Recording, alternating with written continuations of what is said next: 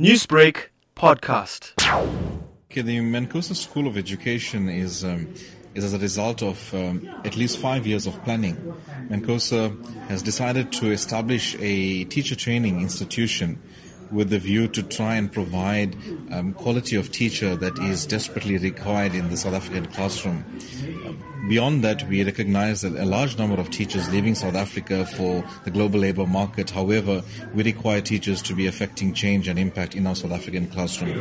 Uh, with the backdrop of at least two decades of education in South Africa, we believe we have the resources and the capabilities to train high quality South African teachers for the South African and the international labor market. Can you tell me a bit more about how the school empowers the need for quality uh, teachers? One of the challenges that we have in the South African and the global school um, classroom is that teachers need to constantly upskill themselves to be able to affect great uh, impact in the lives of the children and in the classrooms that they prevail. However, many of the skills that are required are not necessarily found in teacher training programs itself. The need for quality teachers in South Africa has never been more greater than we currently experience.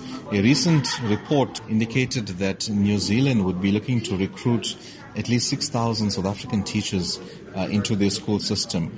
That, together with the trend of a large number of teachers leaving South Africa, suggests to us that South Africa would be experiencing a shortage of highly skilled teachers, in particular in the areas of science, mathematics, technology. And this, lastly, uh, can you tell us more about the libraries that were donated? Well, the library donation project is really a pet project started by Professor Yusuf Karodia, who's the founder of Mancosa.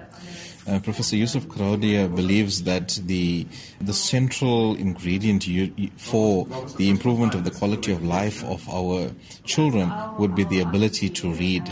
We also know the gross shortage of library resources in the country and with many schools not having at least reading materials, Professor Karodia has decided that he is going to create these mobile libraries which hold a few hundred books which are able to be uh, moved around across uh, different classrooms. These libraries would be sponsored to those schools that would be that are underprivileged. We believe that the Million Book Reading Campaign is well on its way, and Professor Karodia has committed to ensure that we reach out to at least a million students with a million books in the next few years. Newsbreak, Lotus FM, powered by SABC News.